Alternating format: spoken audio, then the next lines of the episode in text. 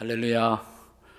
오늘 본문은 민수기 30장입니다. 민수기 30장에 근거한 오늘 말씀의 주제는 서원을 해보셨습니까? 서원이란 말은 히브리어로 네데르, 영어로는 바우 이렇게 말하죠. 우리가 인생의 위기를 맞이할 때 혹은 특별한 감사를 느낄 때 우리가 위기에서 구출되게 되면 감사하지 않습니까? 이런 감사를 느끼면서 하나님께 우리의 물질, 또 우리의 몸, 우리의 마음을 드리고자 하는 하나님과의 약속을 할 수가 있습니다. 그것이 바로 서원이죠. 또 오늘 본문에 보면 서약이라는 단어가 함께 등장합니다. 맹세로도 번역될 수 있는 이 단어는 히브리어로는 사바 이렇게 말합니다. 영어로 스웨어 이렇게 말하기도 합니다. 하나님과의 관계이든 사람과의 관계이든 우리가 어떤 약속을 드리면서 우리들 자신의 어떤 헌신을 다짐하는 행위, 이것이 바로 맹세 혹은 서약이라고 할 수가 있습니다. 우리가 본문의 2절의 말씀을 함께 같이 읽도록 하겠습니다. 사람이 여호와께 서원하였거나 결심하고 서약하였으면 깨트리지 말고 그가 입으로 말한 대로 다 이행할 것이니라. 아멘. 자, 우리 중에도 신앙생활을 하다가 어떤 위기를 맞게 되면 하나님 절 좀 도와주세요, 이렇게 도와주시면 저도 남은 인생 이렇게 하나님 앞에 바치면서 삶을 살겠습니다 라는 소위 서원을 하게 되는 것입니다. 이것을 서원 기도라고도 합니다. 자, 혹은 하나님의 은혜가 우리의 마음속에 감격하도록 다가올 때 우리는 넘치는 감사의 마음을 가지고 하나님 저 앞으로 이렇게 하나님 섬기며 살 거예요 라고 서약이나 결단의 기도를 드리기도 합니다. 그래서 서원이라는 것은 때로는 조건적일 수가 있고 때로는 일방적일 수도 있습니다. 조건적일 경우에는 하나님께서 저의 기도 응답해 주시고 저의 소원 들어주시면 저도 물질을 드린다든지 제 몸을 들여 헌신하겠다든지 하는 서원으로 나타나는 것이고, 또 일방적일 경우에는 조건 없이 하나님을 향한 충성과 헌신을 드리겠다는 약속으로 나타날 수가 있습니다. 우리 중에는 아마 이런 서원을 과거에 해보신 분도 있을 것이고요, 혹은 우리의 신앙의 여정에서 이런 서원 없이 믿음의 길을 걸어가는 사람들도 있습니다. 지금 이스라엘 백성들은 가나안 땅의 입성을 앞에 두고 있습니다. 이 시점에서 서원의 레슨을 가르치고 있는 이유는 언약의 백성인 이스라엘 백성이 하나님과 그리고 사람과의 관계에서 책임 있는 태도로 약속의 땅을 개발하고 그 사회를 정직한 사회 혹은 책임 있는 사회로 만들 것을 하나님이 기대하셨기 때문입니다.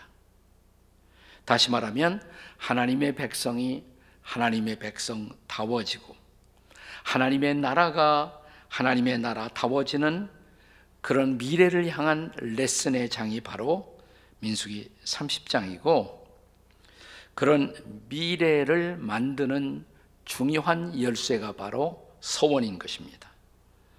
따라서 서원을 제대로 이해하고 살아간다는 것은 하나님의 기대를 이루는 중요한 삶의 한 측면입니다.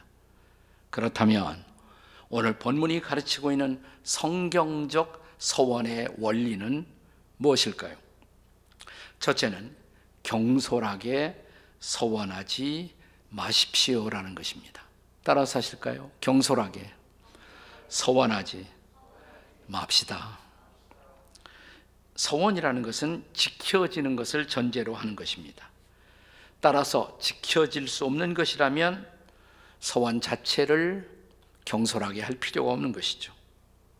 특별히 지도자는 더욱 그래야 합니다. 그래서 오늘 본문에서 서원에 대한 교훈을 주시면서 모세는 이스라엘 지도자들을 대상으로 오늘의 말씀을 주시고 있는 것입니다. 본문 1절의 말씀을 다시 보겠습니다. 1절 말씀입니다. 모세가 이스라엘 자손 지파의 수령들에게 이르되 여호와의 명령이 이러하니라. 자, 모세가 누구에게 말씀하고 있습니까? 이스라엘 지파의 수령들, 머리가 되는 지도자들에게 이 말씀을 주시고 있는 것입니다. 그래서 우리가 본문 이 민수기 30장을 읽어내려가다 보면 흥미로운 것은 경솔하게 우리가 서원을 했을 때 어떻게 처리해야 하는가 라는 지침이, 가이드라인이 계속 기록되고 있습니다. 예컨대 3절부터 5절 사이에는 결혼 이전의 미혼 처녀들의 서원에 대해서, 그리고 이어지는 6절과 8절에서는 기혼녀들의 서원에 대한 교훈이 기록되고 있습니다. 자, 먼저 3절부터 5절까지 결혼 이전의 미혼 처녀들의 서원. 자, 이런 처녀들이 서원을 했어요. 그런데 아버지하고 의논하지 않고 서원을 했어요. 아버지의 허락 없이 무슨 서원을 했을 경우 그것은 아버지가 허락하지 않은 사항이고, 자, 나는 네가 그런 서원하기 원하지 않는다 라고 아버지가 말한다면 그 서원 깨트려도 그것은 용서받을 수 있는 서원이라는 것입니다. 하지만 아버지가 그 서원 잘했다, 그렇게 하라, 그 서원을 인정하면 그 서원은 유효하게 지켜져야 하는 것입니다. 자, 이런 원칙은 무분별한 서원의 피해를 아버지의 보호를 통해서 방지하려는 하나님의 의도라고 할 수가 있는 것입니다. 이어서 계속되는 6절 이하 8절에 보면 이제 결혼한 기혼녀의 경우 서원을 했어요. 그런데 남편의 허락 없이 했다고 하십니다. 남편 허락 없이 서원을 했다면 그 서원 역시, 그 서원이 파해져도 용서받을 수 있는 것입니다. 자, 본문의 30장 8절을 보겠습니다. 30장 8절 말씀 보겠습니다. 다 같이. 그러나 그의 남편이 그것을 듣는 날에 허락하지 아니하면 그 서원과 결심하려고 경솔하게 입술로 말한 서약은 무효가 될 것이니 여호와께서 그 여자를 사하리라. 여기 중요한 단어 경솔하게, 이 단어가 나오지 않습니까? 자, 경솔한 서원, 또 남편이 동의하지 않고 인정하지 않는 서원, 그 서원에 대해서 피할 길을 하나님이 예비해 주신 것입니다. 남편은 아내의 보호자라고 할 수가 있어요. 특별히 고대 사회는 더욱 그랬습니다. 이 보호자의 동의가 없는 서원에 대한 대안을 하나님이 미리 준비해 주신 것입니다. 자, 여러분, 결론은 명확하지 않습니까? 서원은 절대로 경솔하게 혹은 쉽게 해서는 안 된다는 것입니다.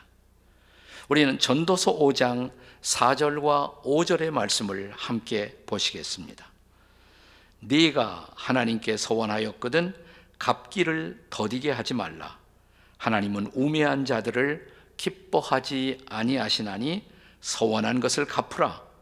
서원하고 갚지 아니하는 것보다 서원하지 아니하는 것이 더 나으니라. 그러므로 모든 서원은 신중해야 한다는 것입니다. 여러분, 성경에 나타난 가장 비극적이고 경솔했던 서원의 사례는 아마도 사사기에 나오는 사사 입다의 서원일 것입니다. 입다가 암몬이라는 족속과 전쟁하러, 싸우러 나가면서 서원을 합니다. 하나님, 내가 승리하고 돌아올 때 제일 먼저 개선의 때에 나를 맞아주는 사람, 그를 제물로 바치겠습니다. 이렇게 서원을 했어요. 그런데 승리하고 개선 장군이 되어 돌아오는데 제일 먼저 마중 나온 사람이 누구예요? 자기 딸이에요. 입다의 딸이었어요. 이제 딸을 번제물로 바쳐야 하는 안타까운 딜레마 앞에 서게 된 것입니다. 저는 입다가 처음부터 자기 딸을 생각하고 한 것은 전혀 아니었기 때문에 이 소원은 그대로 지나쳐도 저는 하나님이 용서하셨을 것이라고 생각을 해요. 여하간 이런 케이스는 우리의 소원이나 우리의 맹세가 신중해야 할 것을 가르치는 교훈이죠. 그래서 첫째로 경솔하게 소원하지 말라는 것입니다.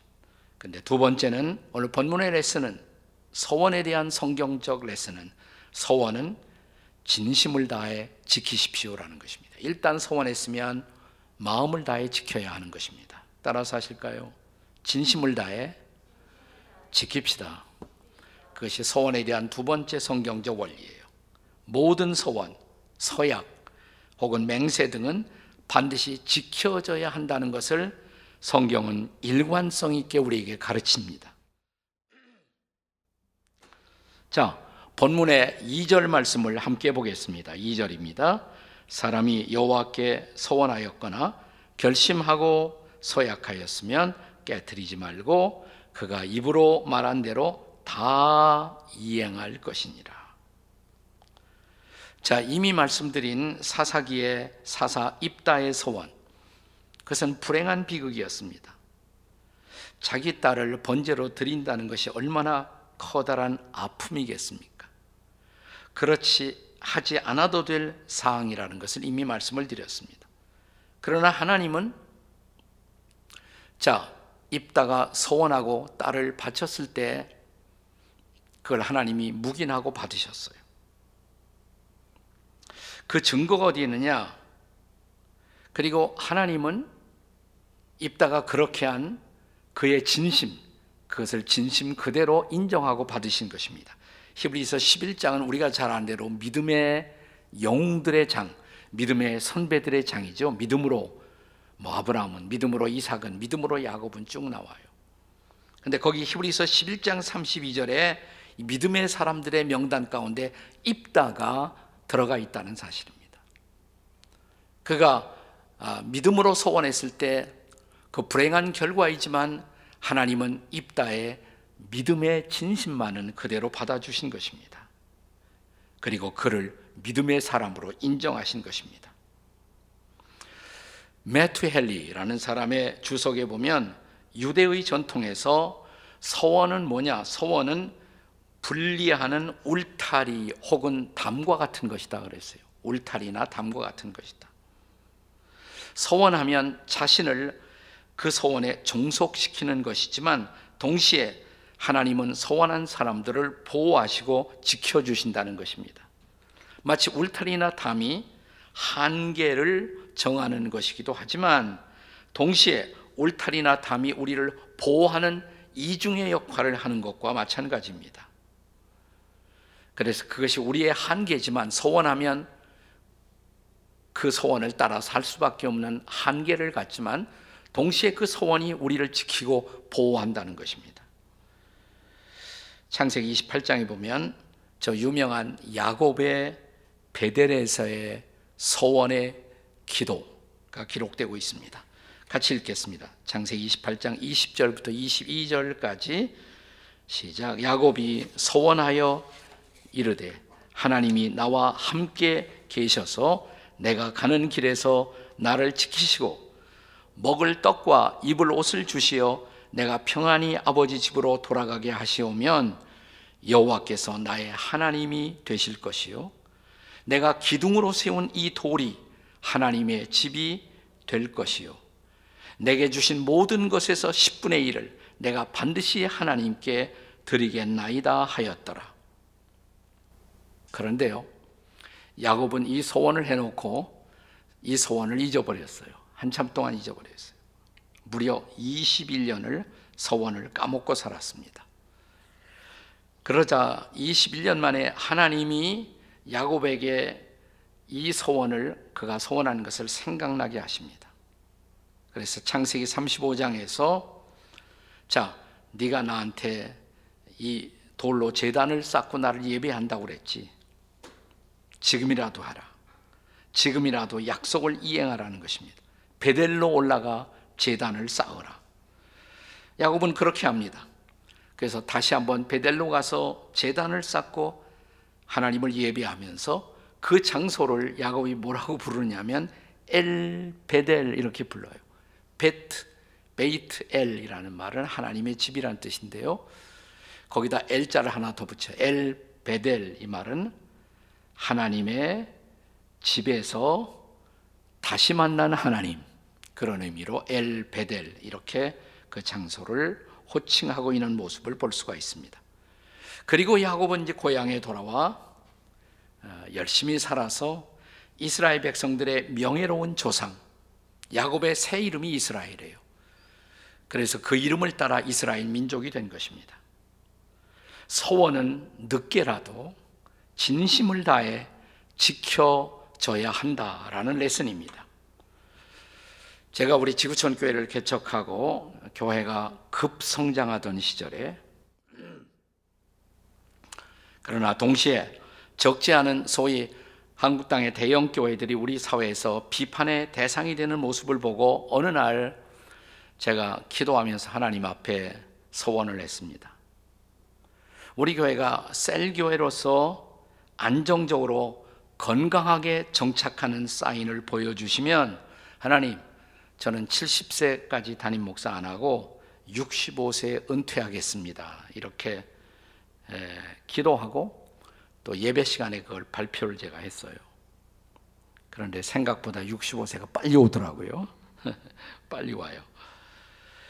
제가 한 1년 남짓 은퇴 기간을 앞에 둔 어느 시점에 한 평신도 지도자가 제게 찾아오셔서 저에게 이런 말씀을 하시더라고요. 목사님 65세에 은퇴한다고 말씀하신 거 기억하는 교인들 별로 없어요.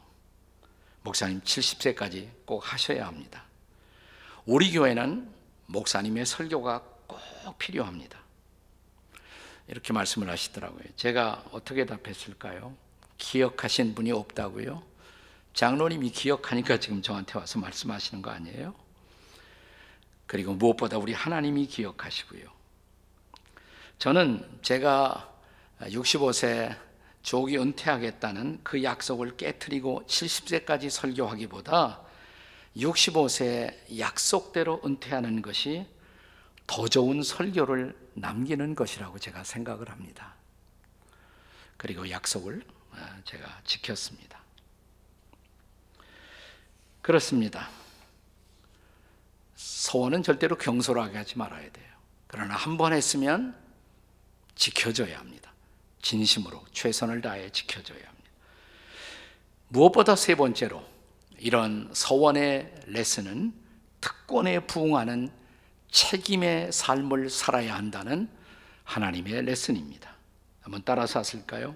특권에 부응하는 책임의 삶을 살아갑시다. 저는 우리가 인생을 살아가는 동안에 서원을 할 것인가 또 하지 않고 평생을 살 것인가, 둘 중에 하나 선택을 요구받는다면 그래도 서원을 해보는 것이 더 나은 선택이라고 믿습니다. 물론 함부로 경솔하게 서원을 하지는 말아야 하겠습니다만은 성령이 내 안에서 감동하실 때 그 감동을 어떻게 소멸할 수가 있겠습니까? 사실 대부분의 우리의 믿음의 선배들의 서원은 성령의 인도하심을 따라 이루어진 것입니다. 그리고 그 소원들이 위대한 하나님 나라의 역사를 만들어 온 것입니다. 사랑하는 여러분, 우리가 예수 믿고 하나님의 자녀가 되어 이 땅에서 삶을 산다, 이것은 거룩한 특권인 것을 믿으시기 바랍니다. 그렇다면 이제 이런 특권에 부합하는, 특권에 부응하는 삶을 살아야 마땅하지 않겠습니까? 특별히 지도자로 살아가려면 말입니다. 그래서 저는 이 서원의 레슨을 하나님이 모세를 통해 주실 때 아무에게나 다 주신 것이 아니에요. 두령들에게, 지도자들에게 주셨던 것입니다. 다시 1절 읽어봐요.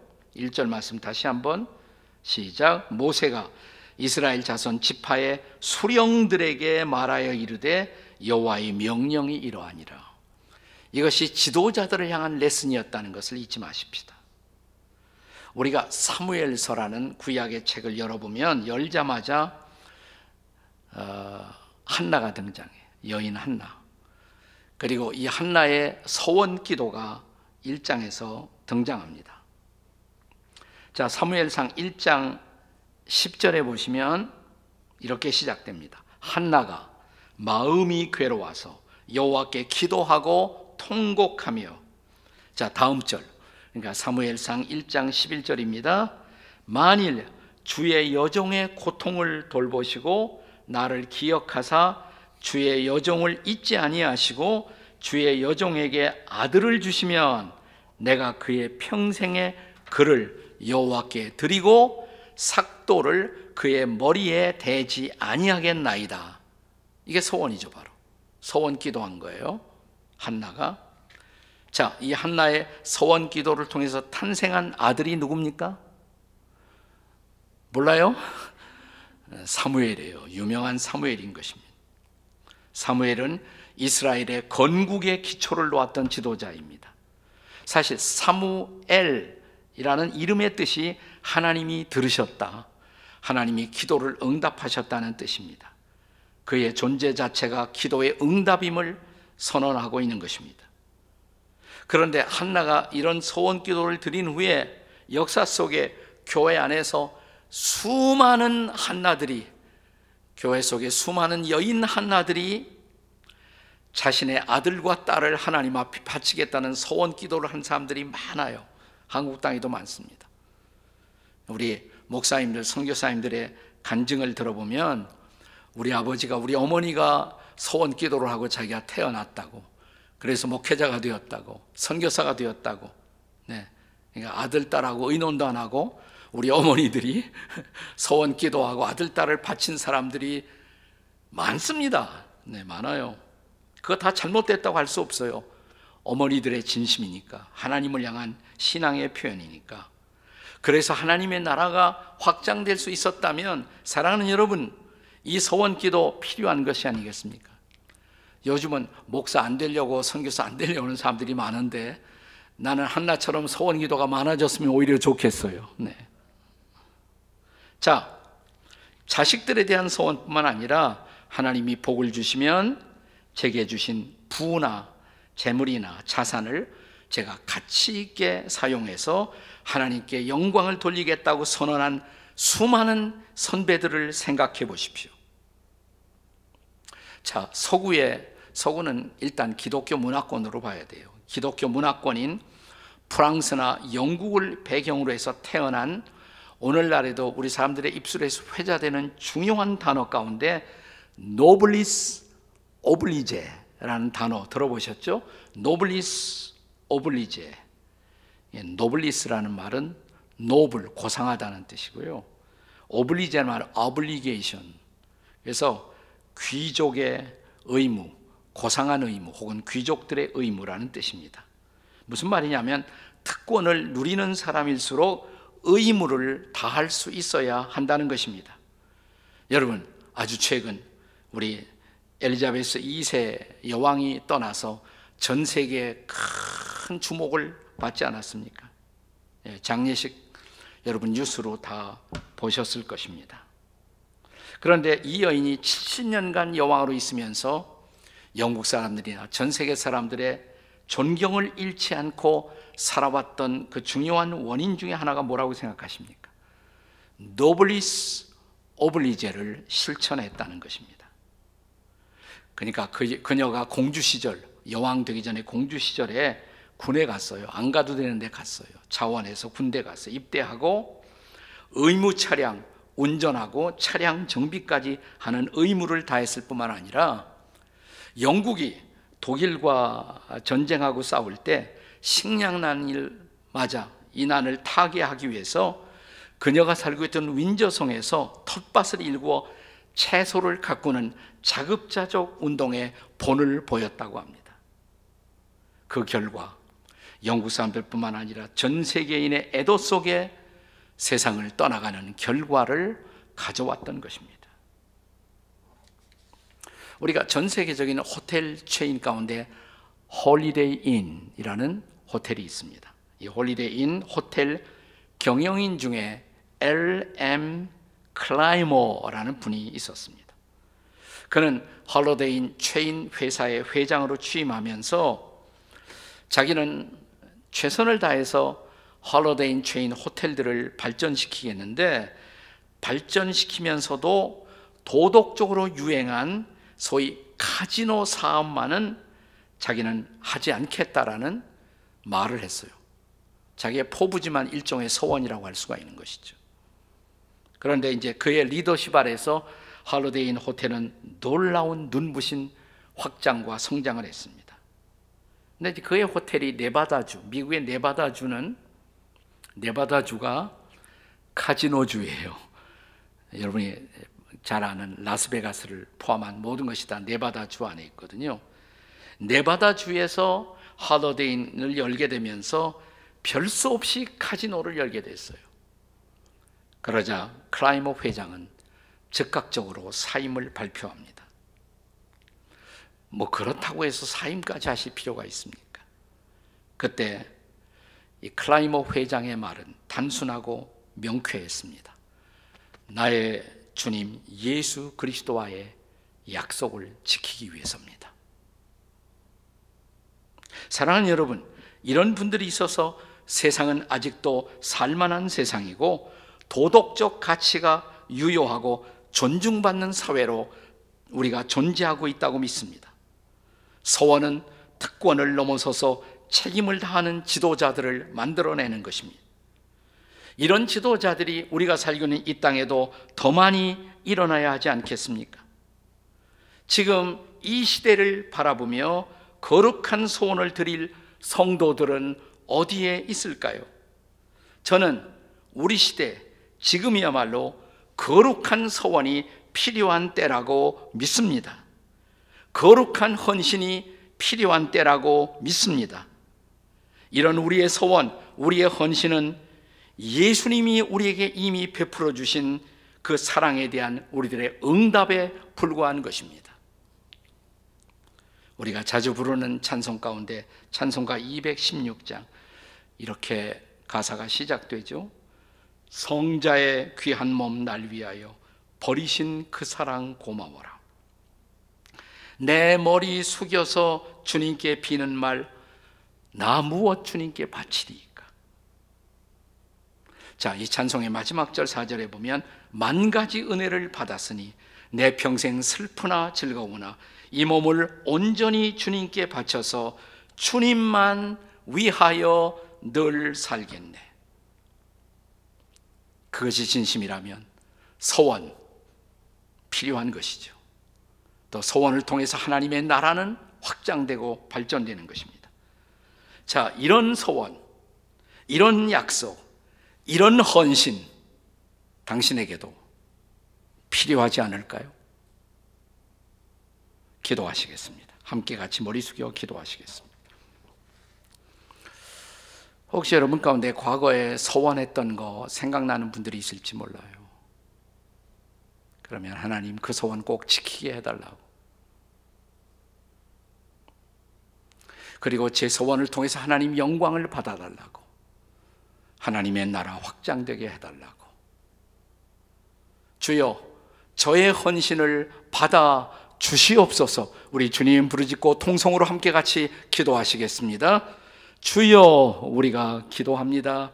이 시간 우리가 소원의 레슨을, 말씀을 받았사오니 이 말씀의 교훈처럼 우리가 함부로 경솔히 소원하지 않게 하시되 한번 주 앞에 드려진 소원 진심을 다해, 마음을 다해, 최선을 다해 지키는 우리가 되게 해 주시옵소서. 하나님, 우리는 은혜 받은 주의 종들입니다. 은혜 받은 주의 백성들입니다. 그 은혜 앞에 응답하는 책임 있는 삶 살게 해 주시옵소서. 짤막한 세상 그냥 어영부영 살다가 끝나는 인생이 아니라 책임을 다하고 영광스럽게 주님 앞에 서는 그날을 맞이하게 도와 주시옵소서. 우리의 삶의 주인 되신 주 예수 그리스도의 이름으로 기도하옵나이다. 아멘. 아멘.